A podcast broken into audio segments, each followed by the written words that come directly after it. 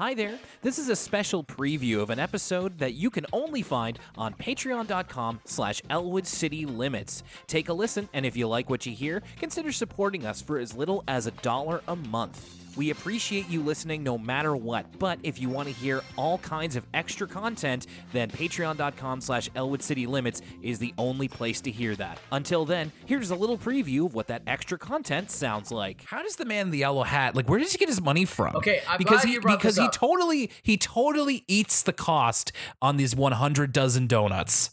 So that was the other thing I was wondering is what incarnation is the man in the yellow hat's occupation? He's obviously an eccentric. He is, you know, Uh-huh. un- unwed, no children. Yeah. His only companion, his life partner, is a monkey, right? So I want you to picture if this was a real person you knew and what you would think about them.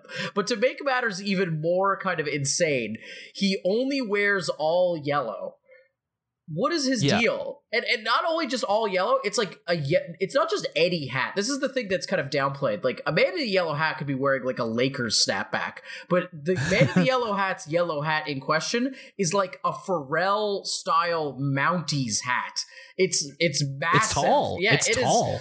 it is it is albeit close enough to 10 gallons if not 10 gallons of yellow hat and it's just like Yeah. who is this man why does he live with the monkey where does he get his riches from um, Who is your daddy and what does he do? yeah Um. So yeah, like yeah, he and you mentioned it earlier. Like, not only does he have like a you know like a New York City apartment, he has a house in the country, and he's able to just shrug off the price of a hundred dozen donuts. And the solution here is that we saw earlier in the episode, George was trying to give away the donuts in order to get rid of them.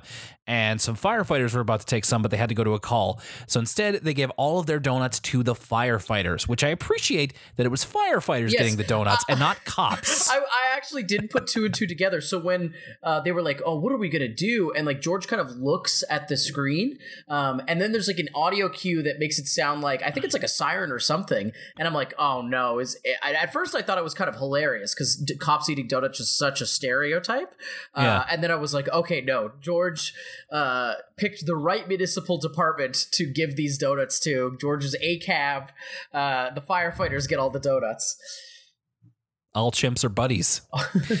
um, our se- our second half of the episode is Curious George stain remover. So this one starts with George, and the man in the yellow hat, bringing to the man in the yellow hat's country home, like literally next door to a farm, a new rug. Uh, great line here from William H Macy.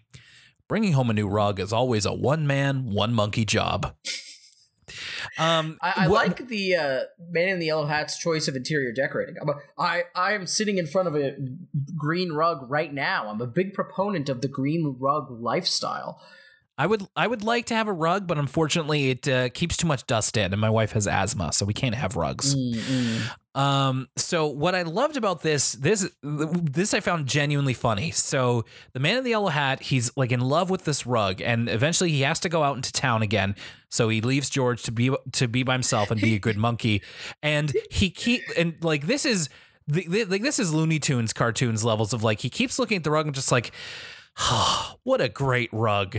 I'm going to go get a get something to go with my with my great rug that I love so much. Well, one of the things he's getting in from town for his rug is like film for his camera to take a picture of his new rug That- with. A, ba- a battery for his camera. A We battery, yeah, we- yeah. I thought it was going to be film, and then we'd have to explain what film is to to children who don't own cameras. But it's a battery for the camera, so it's a digital camera. It is, yeah, yeah, but but um, there's like there's also a line later on where he's like buying a stool for the rug.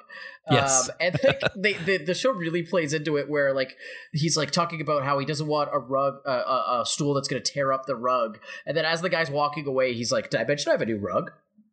Well, and that's the B plot of this episode is him at this kind of furniture store, and first he wants the ottoman with these like kind of claw uh feet on it. And he's like, Can I get one with not claw feet? And the guy's like, Sure. And he gets it back and he's like, You know what? I actually like the claw feet better. And the the owner of the store is like, he, he's just like, Can you swap them for me? The owner of the store is like, Sure, as long as you buy it. yeah, this guy has no patience for this uh eccentric yellow man that has Yeah. walked into his store. Um, so we got a little bit off track. That yellow So- bastard. So after uh, the yellow man in question leaves his country home, we get uh, a moment that had me relating to George in a way that I had not yet before. Where Curious George was just acting like me when I'm high, where he's like, "I just want to rub my feet on this rug and drink my grape juice." uh, that's funny. We actually related to George at different points of the episode. I love, I love that. So yeah, um, George goes to get uh, grape juice from the from the fridge and drink it from a glass. Uh, another great William H Macy line here. Hauling a rug always makes a monkey thirsty for grape juice. true, true. Where's the point, lie? at this point, it's just like you just wrote stuff on the on the paper to see if you could see if you could get William H Macy to say some dumb shit for you. Um, so George is so excited. He's got the new rug. He's like jumping up and down, and he spills grape juice on the rug. So he realizes he has to clean it. So he tries to clean it with bubble bath and detergent, like a whole lot of detergent. Man in the yellow Uh, hat needs to get some resolve or something. Yeah, uh, I, something like that. So George realizes he needs water, so he takes in the garden hose and accidentally floods the living room. Um, George and I, in the way, so a lot of the meat of this episode is George creating a problem and then thinking of a solution to get rid of that problem, but then that solution creates another problem. And to me, that's very much like we, George and I have very similar trains of thought when it comes to solving problems. So he finds out that the living room is flooded. And he's like, okay, I need to get this water out of here. How do I do that? I'm going to get the garden shovel. And to me, I was looking at him being like, you know what? I probably would have done the same thing. like if I was panicking and being like, I need to get water out of here fast, I would be like, what holds water? Uh, shovel. Let's do it. So I related to George in this way, and we, we both did, but in very, very different ways.